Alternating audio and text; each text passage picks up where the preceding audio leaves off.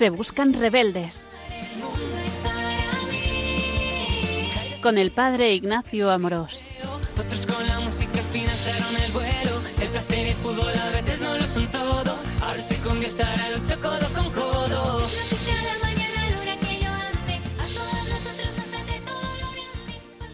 Un cordial saludo a todos los oyentes de Radio María. Soy el Padre Ignacio Amorós.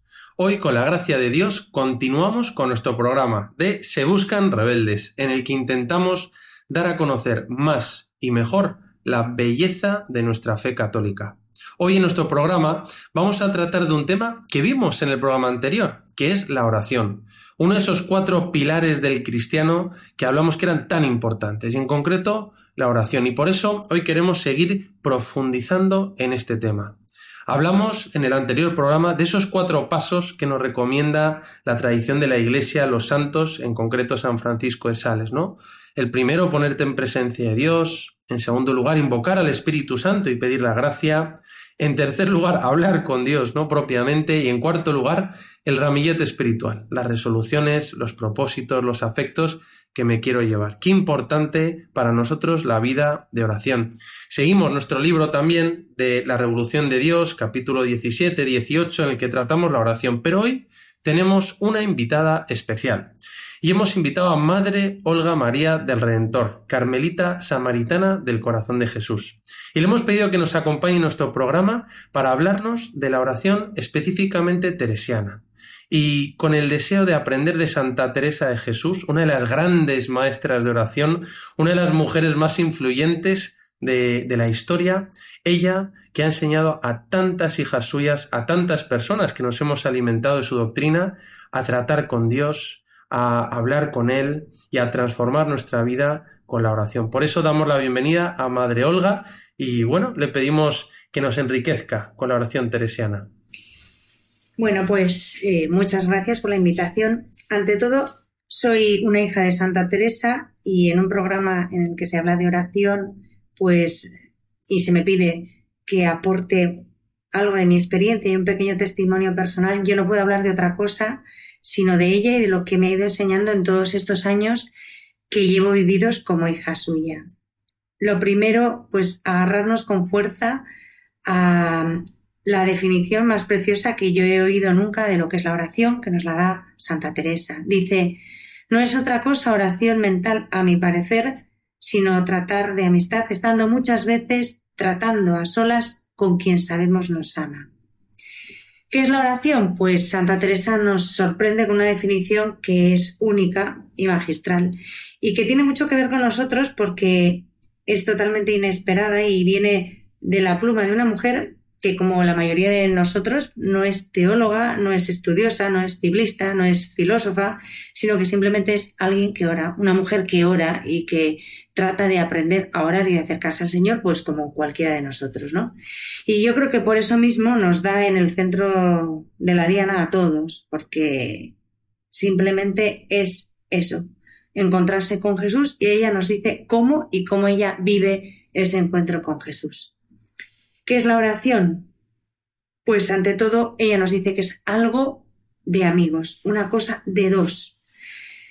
La oración es algo que me iguala y me acerca a Jesús. No hablo con un ser superior que está ahí arriba. Yo no miro hacia arriba cuando oro, sino que miro de frente, ¿no? Es verdad que Él es Dios y nosotros estamos en un plano inferior, pero Él es el amigo con mayúscula, el que nos llama, el que nos convoca, el que tiene la iniciativa en esta amistad, pero es amistad. Y la amistad siempre significa estar a la misma altura. En una amistad nadie es superior a nadie. Los amigos se tratan como iguales, ¿no? Y esto que Santa Teresa nos dice no es algo que ella se invente porque sí, sino que tiene una fundamentación evangélica clara. Jesús nos lo dice en Juan 15, 15 a vosotros no os he llamado siervos, os he llamado amigos. Y este es el trato que Santa Teresa nos propone. En el Camino de Perfección, en el capítulo 28, en el número 3, nos dice, tratad con Él, con Jesús, como con amigo, como con hermano, como con esposo. Amigo, hermano, esposo son relaciones que se mantienen con gente de mucha confianza. No nos dice que tratemos con Él como con Dios, como creador, como con el Redentor, como con el juez, que ella no niega que lo sea. Pero ella quiere que nuestro estilo de oración, nuestro trato con Él sea cordial, cercano, de gran sencillez, de gran confianza. La oración, por lo tanto, la oración teresiana al menos es un trato de amigos. Siempre la iniciativa de esa reciprocidad que significa la amistad la tiene el amigo con mayúscula, el amigo mayor, siempre él es el que nos llama esa amistad y el que da el primer paso, pero al final amigos. Y si Él no se prestara a que le tratáramos así, nunca lo podríamos hacer. Si Dios no se prestara a que le tratáramos como Padre, tampoco hubiéramos podido hacerlo, ¿no? Y estas son las dos cosas, tratarle como Padre y tratarle como amigo, que Jesús mismo nos ha enseñado. También acordémonos, uno solo es vuestro Maestro. Nadie más que Jesús es nuestro Maestro y Él es el que nos dice que Él es nuestro amigo y que Dios es nuestro Padre. Y son las dos enseñanzas más fundamentales que nos ha dado Jesús a la hora de orar y a la hora de vivir. Y para Santa Teresa son los dos pilares de su manera de relacionarse con el Señor. Tratar con Dios así, de esta manera, compromete toda nuestra vida. La compromete sobre todo en el sentido de que la cambia, cambia nuestra vida, cambia nuestra percepción de, la vida, cambia nuestra manera de vivir, de relacionarnos no solo con Dios, sino con los demás también. Y esto sucede, a mí me sucedió, el día que yo recibí la gracia de comprender existencialmente que este Jesús en el que yo creo y al que yo estoy consagrada, de pronto me llama amiga. Me ha llamado amiga y me cambia la vida, cambia mi manera de relacionarme con él, tratando de amistad, estando muchas veces a sola, a solas con quien yo sé que me ama, de pronto descubro que es mi amigo y que quiere tener conmigo un trato cordial de corazón a corazón. Esta es una buena noticia que cambia la vida de las personas. Santa Teresa nos dice además que ser amigo compromete también en el sentido de que no se es amigo a ratos. Si eres amigo, eres amigo y amigo de verdad. Ser amigo de alguien eh, te compromete y te cambia la vida en el sentido de que la relación que tienes con esa persona va a influir también en el resto de relaciones que mantengas al margen de esa amistad. Esa amistad con Jesucristo, que es la oración, se convierte en la música de fondo de tu día a día. Y toda tu vida, pase lo que pase, seas amigo de quien seas, además de ser amigo de él, le veas o no le veas, estés con él o no estés con él, hagas una cosa o hagas la otra, tu amistad permanece ahí, está siempre ahí, no es variable, es algo intocable, ¿no? Y cuando tú empiezas a entender la oración así, toda tu vida cambia y cambia para siempre. Esto es como cuando uno tiene un amigo y se relaciona con él, hoy día que tenemos los móviles de continuo, pues frecuentemente. Puedes tener, puedes hacer dos cosas, llamar a tu amigo cada vez que tengas que preguntarle algo, o quieras contarle algo, o quieras saber algo, marcas su número, le llamas, hablas con él y cuelgas. Cuando pasa un rato y tienes otra cosa nueva que contarle o preguntarle o consultarle, vuelves a llamar y así y vuelves a colgar. O hay otra posibilidad que sería la mejor y es la que tenemos que intentar conseguir con Jesús, es hacer una llamada, poner manos libres y no colgar en todo el día. Y como le tienes ahí, está contigo, estás compartiendo con él tu día a día, todo lo que está pasando, todo lo que está sucediendo, lo está oyendo, se lo estás contando, lo estáis viviendo juntos.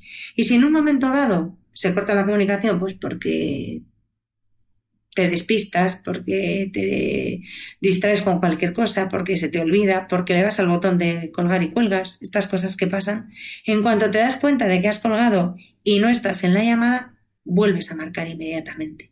Ese sería el ideal que tendríamos que, conseguir en nuestra vida de oración con Jesús, tener esa relación continua, continua, continua, habitual de todo el tiempo con Él. Bueno, muchas gracias, Madre Olga. Qué hermoso es poder aprender de los santos, ¿no? En concreto Santa Teresa de Jesús, que cambió tanto la vida de, bueno, de muchas personas en la iglesia. Gracias, madre, porque además Madre Olga es colaboradora de nuestro canal, se buscan rebeldes, una de las protagonistas, pero hoy qué bonito queremos hablar de la oración, ¿no? Esa, ese pilar del cristiano que necesitamos para seguir conectados, ¿no? Conectados como con el móvil con Jesús, conectados ininterrumpidamente. Y qué bonito recordar que Jesús es nuestro amigo, que Jesús es además un padre, perdón, que Jesús nos lleva al Padre, que el Padre nos escucha, pero esa relación de amigos lo recordaba mucho ahora Benedicto XVI, recientemente fallecido, ¿verdad? Que le recordamos con tanto cariño. Él siempre habla de Jesús como su amigo, ¿no? Y las catequesis que da sobre la oración lo recuerda. Y él se apoya mucho en Santa, en Santa Teresa. Pero realmente Santa Teresa de Jesús, además, nos hablaba del libro de su vida, ¿no? Como una, como una tesis, ¿no? Vamos a pedir a Madre Olga que nos cuente cómo consideraba ella el libro de su vida. Eh, a ver, Santa Teresa, sin ella pretenderlo, porque evidentemente nunca pretendía hacer eso, pero consiguió escribir una tesis magistral, lo mejor que se ha podido escribir en ese sentido. Y ella escribe el libro de la vida, que es una tesis del valor transformante de la oración. La oración transforma la vida de las personas. Y ella lo vivió en primera persona, porque Santa Teresa, eh, por si alguien no lo sabe, se convirtió definitivamente a los 48 años de edad desde los 24 hasta los 48, que son 24 años, estuvo haciendo equilibrio sobre la cuerda floja para no darle a Dios lo que le pedía, así de claro, ¿no? Y entonces ella se resiste y se resiste a la gracia y ella lo dice así, por eso ella habla continuamente de su ruin vida, porque el Señor le daba y le daba y le daba y ella se hacía la sueca, miraba para otro lado y no se comprometía, no se lanzaba de cabeza a la santidad. Y la oración es lo que va transformándola por dentro. Y ella dice que el mayor engaño del enemigo en toda su vida, y tuvo una vida espiritual intensa y de, con muchísimas gracias, algunas muy particulares, dice que el mayor engaño que le, que, a donde la condujo el enemigo y la peor tentación en la que pudo caer fue el abandonar la vida de oración. En el momento en que abandona la vida de oración, ahí sí que ya se sume en el caos y aquello no hay por dónde cogerlo, ¿no? Llega a un estado, pues, pues, pues espiritual catastrófico y bueno, Dios que es bueno, por medio de un dominico le dijo, a ver, esto no puede ser, vuelva usted a orar porque si no, esto no va, ¿no? Y entonces aquí es donde nosotros también nos tenemos que preguntar si hacemos eso, que, que sí, que yo creo que todos lo hemos hecho alguna vez. Eh, Santa Teresa nos lo dice claramente, dice, habla de su ruin vida, pero yo creo que en ese sentido todos tenemos ruin vida, porque todos nos cansamos de orar, nos desanimamos, nos desalentamos. La tentación de dejarlo es fuerte, pues porque a veces resulta árido o cansado o incluso difícil encontrar el momento. Porque yo entiendo que al ser una monja yo juego con ventaja tengo ya la vida más o menos organizada y hay unos ratos en mi vida dedicados a la oración y eso lo tengo ya como servido en bandeja desde que me levanto por la mañana. Pero supongo que los oyentes, muchos de ellos dirán, claro, sí, sí, hay que rezar, pero ¿cuándo? Si tengo que ir a trabajar, eh, ir a clase, recoger a los niños del colegio, bajar al súper, el niño llora, el otro no sé qué, el otro se ha puesto malo, tengo médico, dentista, todas esas cosas. ¿Cuándo? Pues eh, no es fácil contestar a eso, pero sí que tenemos que buscar en nuestro día un ratito, no vamos a decir dos horas como tenemos las carmelitas, pero diez minutillos, quince minutillos, hombre, media hora sería mejor, pero para empezar mínimo diez minutos, para empezar, por lo menos para conectar el manos libres, porque si ni siquiera hacemos la llamada va a ser difícil, ¿no? Y la gran pregunta que viene es, eh, aparte del tiempo, es, ¿yo me trato con Dios o no me trato con Dios. Yo oigo hablar de Dios, escucho sobre Dios, a veces a lo mejor hasta leo sobre Dios, que está bien y hay que hacerlo y formarse. Pero no basta eso, o sea, yo no necesito leer libros sobre el Padre Ignacio, que está aquí a mi lado. Él escribe libros, yo leo sus libros, pero con eso no, yo tengo que hablar con él y relacionarme con él. No basta con saber cosas de él, que me cuenten cosas de él, eh, leer libros de él o ver vídeos de él. Necesito tener un trato personal con él y hablar con él, porque si no, le conozco, me suena, pero no es mi amigo. Es mi amigo si interactúo con él, diálogo con él, yo le cuento, él me contesta, pues lo que es una relación. Bueno, pues con Dios igual. Y esta es la gran pregunta. Yo me trato con Dios, Él es mi amigo, Él es el amigo mío del alma, el primero, el más importante amigo, o es alguien que está ahí, que como soy cristiana, pues más o menos tengo cierta noticia de él. Bueno, qué bonito quedarnos con esta pregunta, ¿no? Yo trato a Jesús, yo trato a Dios como un amigo. Bueno, qué bonito es recordar estas enseñanzas en el fondo de la iglesia, ¿no? De la tradición de la iglesia y que vienen de Jesús, ¿no? Como decían los apóstoles, maestro, enséñanos a orar. Hoy le estamos pidiendo ayuda a Santa Teresa de Jesús, hoy a través de una hija suya, Madre Olga, Carmelita Samaritana del Corazón de Jesús, que nos recuerda, ¿verdad? Vete a la oración, pero recuerda que Jesús es tu amigo, que al que hablas es alguien cercano que te quiere, que te escucha, al que le importan tus alegrías, tus lágrimas y tus sueños, y que está deseando escucharte, inspirarte, llenarte de su fuerza. Qué bonito recordar esto, ¿no? Y además que Dios es nuestro Padre. ¿Y qué padre no está deseando escuchar a un hijo suyo? Bueno, hacemos un momento de reflexión y continuamos en unos instantes.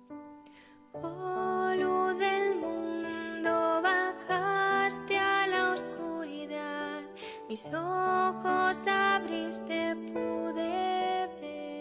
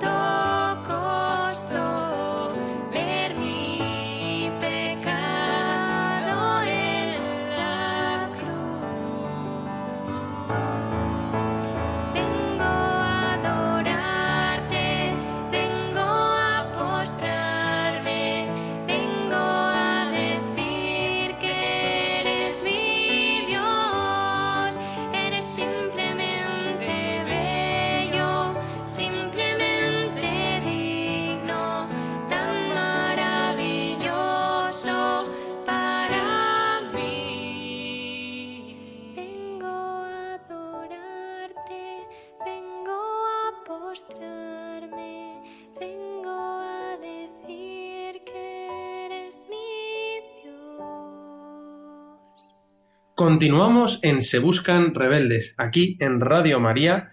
Estamos hablando hoy sobre el tema de la oración. En el programa anterior hablamos de esos cuatro pasos que nos enseña la tradición de la Iglesia para hacer oración, que quizás te pueda servir, y vemos la necesidad que tiene. ¿Cuántas veces hemos escuchado que lo que marca la diferencia a un cristiano es aquel que reza, ¿no? Aquel que realmente entra en su vida interior. ¿Y cuántas personas me lo dicen, padre? Es que realmente noto, ¿no? El día que comienzo rezando, ¿no? ¿Qué momento rezar? ¿En qué lugar? Bueno, no sé, yo siempre mi abuelita me decía ese refrán o ese dicho castellano que decía, a quien madruga, Dios le ayuda, ¿no? Y si no, yo creo que empezar el día rezando en ese contacto con Dios te transforma, ¿no? Pero bueno, cada uno tiene que encontrar su, su momento, ¿no?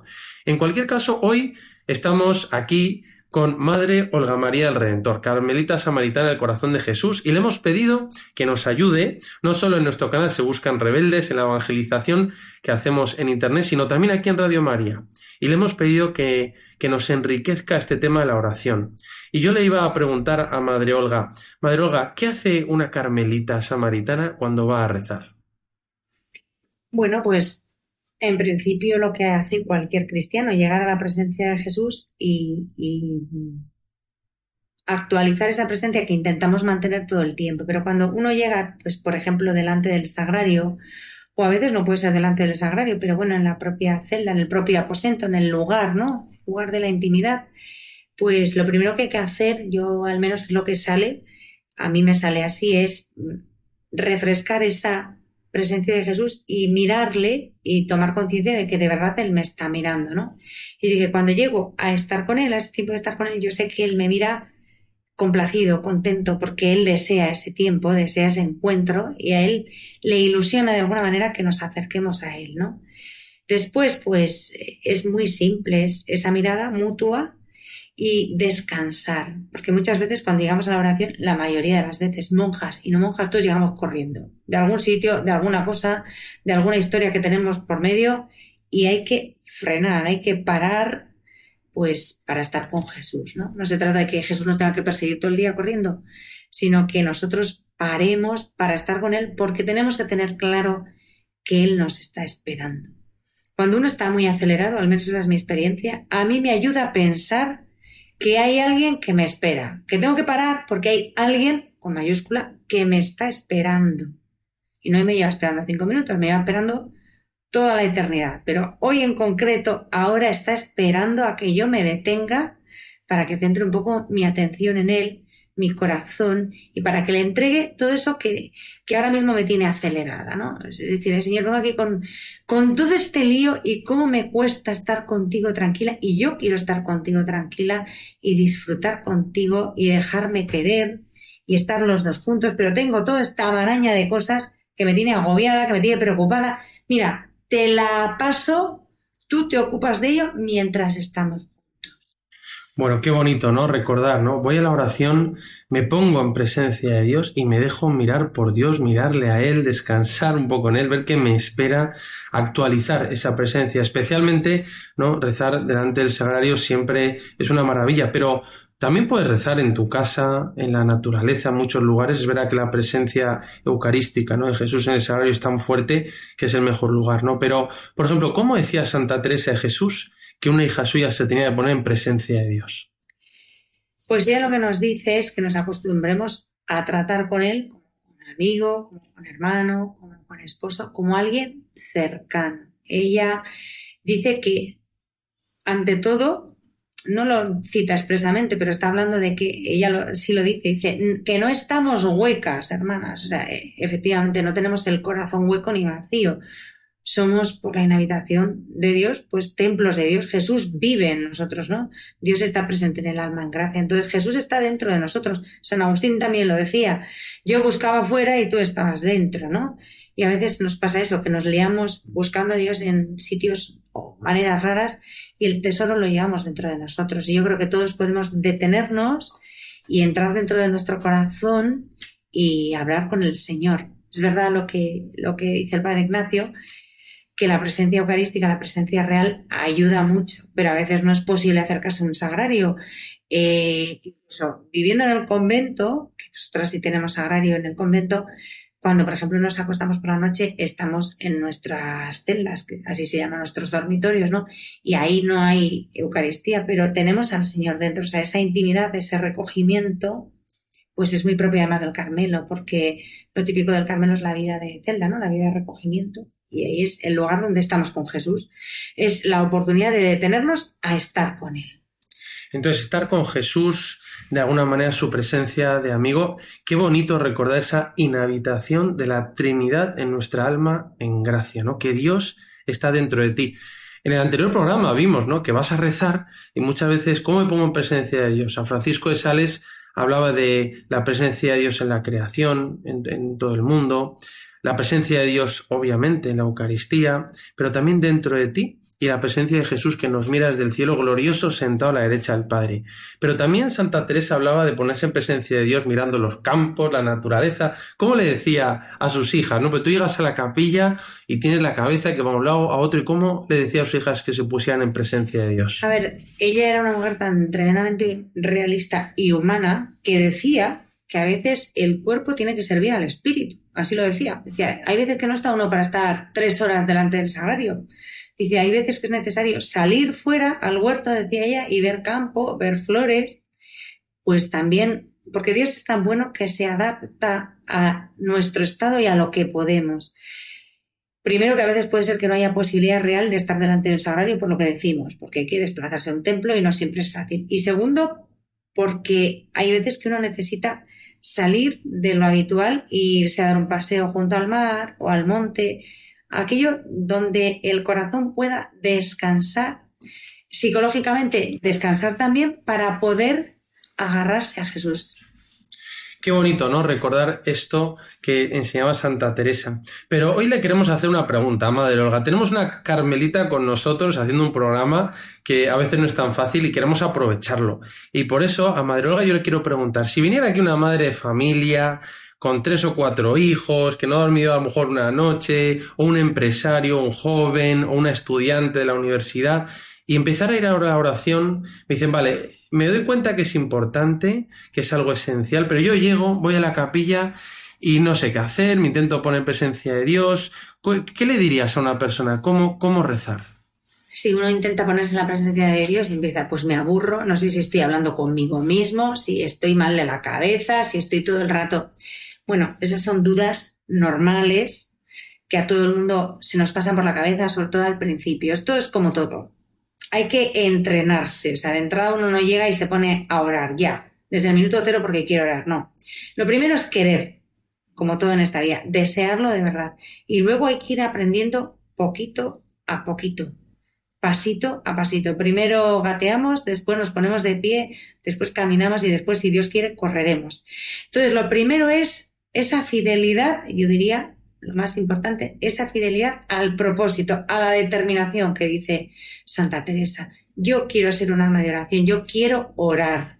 Entonces, lo primero es dedicar todos los días un tiempo y un esfuerzo, porque al principio hay que luchar, hay que luchar contra uno mismo, contra la tentación de desistir y dedicarse a otra cosa, contra el cansancio, contra el aburrimiento, contra eh, la sensación de pérdida de tiempo, no, pues hay que permanecer, o sea, ser fiel al tiempo que nos marquemos. Consejo, no empecéis a marcaros de entrada media hora. No, vamos a marcarnos 10 minutos y si todos los días cumplimos con los 10 minutos, nos damos por contentos en un principiante. Y cuando ya tengamos lo de los 10 minutos más o menos trillado, pues siempre también orientados y acompañados por un guía espiritual, claro, pues ya pasamos a los 15 y luego vamos aumentando el tiempo. Pero lo importante, sobre todo al principio, no es tanto el tiempo cuanto la calidad, ¿no? Que se hacen en esos 10 minutos. Si yo estoy una hora, pero estoy mirando el techo de mi cuarto, pues no estoy orando, estoy mirando el techo de mi cuarto. Y orar es entrar en relación con Jesús. Qué bonito, ¿no? Primero, el deseo y la determinación de, mira, voy a dedicar un tiempo para estar con Jesús. Pero muchas veces llegamos a rezar, ¿no? Y me dicen, Padre, si me va la cabeza por todas partes, ¿no? Entonces, ¿cómo, cómo podemos hacer así en la escuela Santa Teresa para, para recoger los sentidos, la imaginación y ponernos en presencia de Dios? A ver, eso también es normal, sobre todo al principio, bueno, y no al principio, cuando uno lleva mucho tiempo orando, también las distracciones siempre están ahí. Santa Teresa la imaginación la llamaba la loca de la casa, porque no hay quien la frene. O sea, esto es, pues eh, significa simplemente que somos normales, ¿eh? seres humanos normales. No hay que alarmarse, pero sí hay que trabajar. Entonces, ¿qué tiene uno que hacer? Ante todo, no asustarse de uno mismo y decir, bueno, no pasa nada. Me estoy distrayendo otra vez pensando que cuando acabe este rato de oración tengo que ir al supermercado por no sé qué. Pues sí, luego iré a por no sé qué, pero ahora estoy con Jesús, una y otra vez. Entonces ya no estoy pensando en no sé qué, pero me estoy acordando que esta mañana me dijo fulanita tal cosa y que no se me olvide. No, ahora sí lo voy a olvidar, ahora estoy con Jesús, luego ya retomaré todo. Es muy normal que en el esfuerzo que hacemos de orar, nuestra misma naturaleza, nuestra memoria, pues nos vaya fastidiando de alguna manera. Vaya, ahí tenemos continuamente como cortocircuitos, interferencias tranquilizarse, no pasa nada, no crisparse porque pasa eso, porque si encima uno se crispa, aún es peor. Con paz, decir, Señor, pues también te ofrezco esta pobreza de querer estar contigo y estar todo el tiempo como espantando moscas, porque me vienen ideas, recuerdos, cosas que están ahí entorpeciendo este rato que quiero estar contigo, pero tú también ves mi esfuerzo en espantar esas moscas y eso yo sé que también a ti te agrada, porque sabes que lo hago por ti. Y entonces, con mucha paz, todas las veces que sean necesarias, nos reconducimos y volvemos a decir, Señor, estoy aquí contigo. Señor, ayúdame a no distraerme sabes que quiero estar contigo y ya le empezamos a hablar de lo que de verdad nos importa. Que no es que después de la oración vamos a ir a Mercadona a comprar no sé qué, sino mira, Señor, tengo esta preocupación, esta tristeza, esta persona que me ha pedido que rece por ella porque está sufriendo, todas estas cosas que me han pedido que encomiende, te las traigo aquí. Y mientras tanto viene otra vez la idea de Mercadona, la volvemos a desviar y volvemos a Jesús una y otra vez. Puede parecer una oración muy birria, no, es nuestra pobre oración, pero al Señor le agrada, le basta, le glorifica y a nosotros nos hace bien. Qué bonito recordar también esto, ¿no? Cómo eh, ir recogiendo los sentidos, reconduciendo la atención a Jesús y eso luego lo premia, ¿no? Y luego Jesús nos va hablando, nos va inspirando, nos va fortaleciendo de una manera preciosa y nos va transformando, ¿no? Que eso, qué bonito lo que ha dicho Madre Olga del libro de la vida de Santa Teresa de Jesús, que en el fondo es contar cómo la oración le transformó la vida y puede transformar tu vida y puede transformar mi vida. Y yo quiero hoy, aprovechando que tenemos a Madre Olga con nosotros, ¿qué sugerencias le harías a una persona de la calle, a una persona que trabaja, que estudia, que a veces el ajeteo en las redes sociales pues me dificulta el poner en presencia de Dios, ¿qué sugerencias le, darías para, además de recoger los sentidos, reanudar. Sin crispación, ¿verdad? Con paz, qué bonito recordar eso, con paz, descansar nuestras preocupaciones en Él, ¿no? ¿Cómo, qué, qué sugerencia le darías a una persona que va a rezar, se ha puesto en presencia de Dios, está recogiendo los sentidos? ¿Qué le puede ayudar? Pues esto es como cuando quieres hacer algo, mm, por ejemplo, dices, vamos a poner, muchas veces, vamos a poner una música para hacer ambiente de fiesta, no sé qué. Bueno, pues vamos a hacer algo para poner ambiente de oración. Por ejemplo, ayudarme para desconectar un poco de todo lo que hay, leyendo algo que centre mi atención, mi inteligencia, mi entendimiento en esto. Pues puede ser el Evangelio del día, eh, o cualquier libro espiritual que os pueda ayudar, ¿eh? Pero bueno, yo siempre recomiendo leer el Evangelio, cualquier parte de la escritura, pero de manera especial el Evangelio. ¿Por qué? Porque en el Evangelio, bueno, el Evangelio está vivo, para empezar. Ahí está Jesús y Jesús habla desde ahí, ¿no? Y luego en el Evangelio tenemos a Jesús y parte de nuestra tarea y de nuestra labor más importante en la oración es estudiar, si cabe la expresión entre comillas, a Jesús, conocerle, ¿no?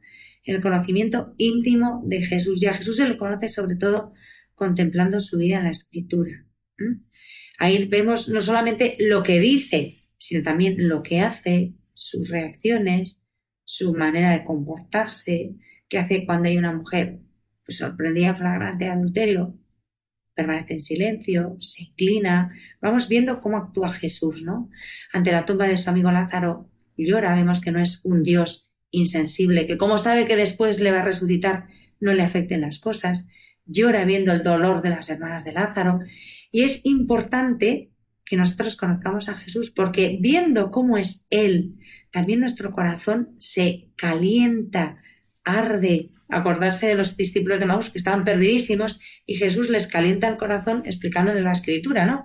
Pues de alguna manera también nos tenemos que poner delante de Jesús y decirle, Mira, estoy fatal, muy perdida. Señor, caliéntame el corazón, haz que mi corazón arda, ¿no? Y abrir el Evangelio y leer. Ese es un consejo. Otra cosa buena, que también ayuda, a mí me ha ayudado a veces, es todo esto que tenemos dentro del corazón, que a veces se nos atropellan las ideas, los sentimientos, las cosas que le queremos decir al Señor, escribirlas. El hecho de escribir también sosiega el corazón y nos hace de alguna manera ordenarnos un poco, sobre todo cuando estamos muy atropellados. Y además también es bueno porque las luces que en un momento dado el Señor nos da delante, de la, delante del sagrario en su presencia, pues dentro de cinco días, cuando esté súper, súper, súper perdida, peor que hoy todavía, leyéndolas me resitúo un poco, ¿no? Eso también ayuda. Bueno, qué hermoso escuchar estas sugerencias de una hija de Santa Teresa hoy aquí en Radio María. ¿Cómo, cómo poder ir a, rezar? Te vas a la capilla, a tu cuarto, pones la imagen de la Virgen, un icono de Jesús. Qué bonito recordarlo de leer el Evangelio, ¿no? Que está vivo, como ha dicho Madre Olga.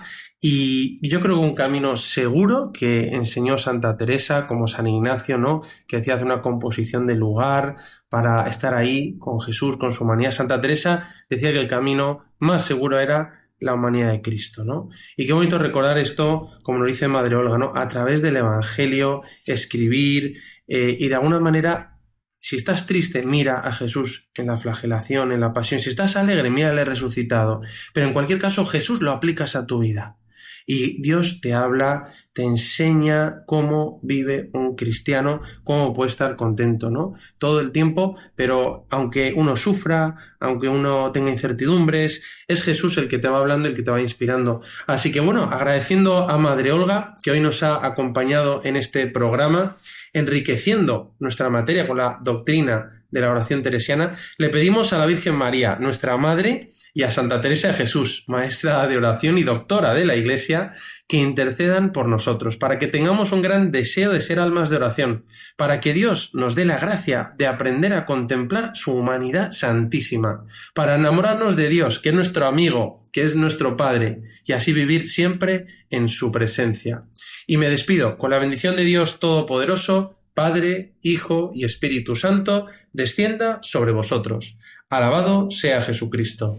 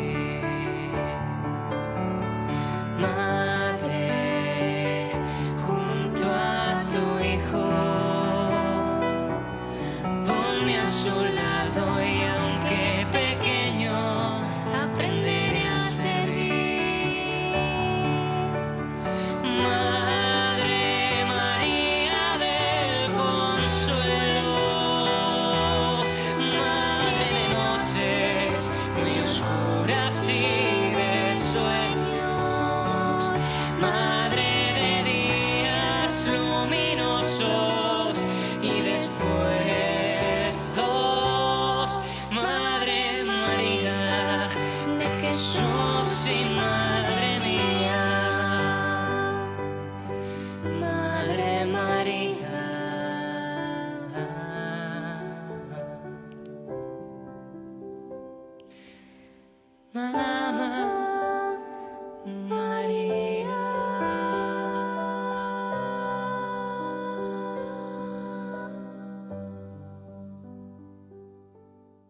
quieres volver a oír este programa o enviárselo a un amigo, lo puedes encontrar en los podcasts de Radio María. Se buscan rebeldes en www.radiomaria.es. Y si quieres ponerte en contacto con nosotros, nos puedes escribir directamente a la dirección de correo electrónico. Se buscan rebeldes radiomaria.es.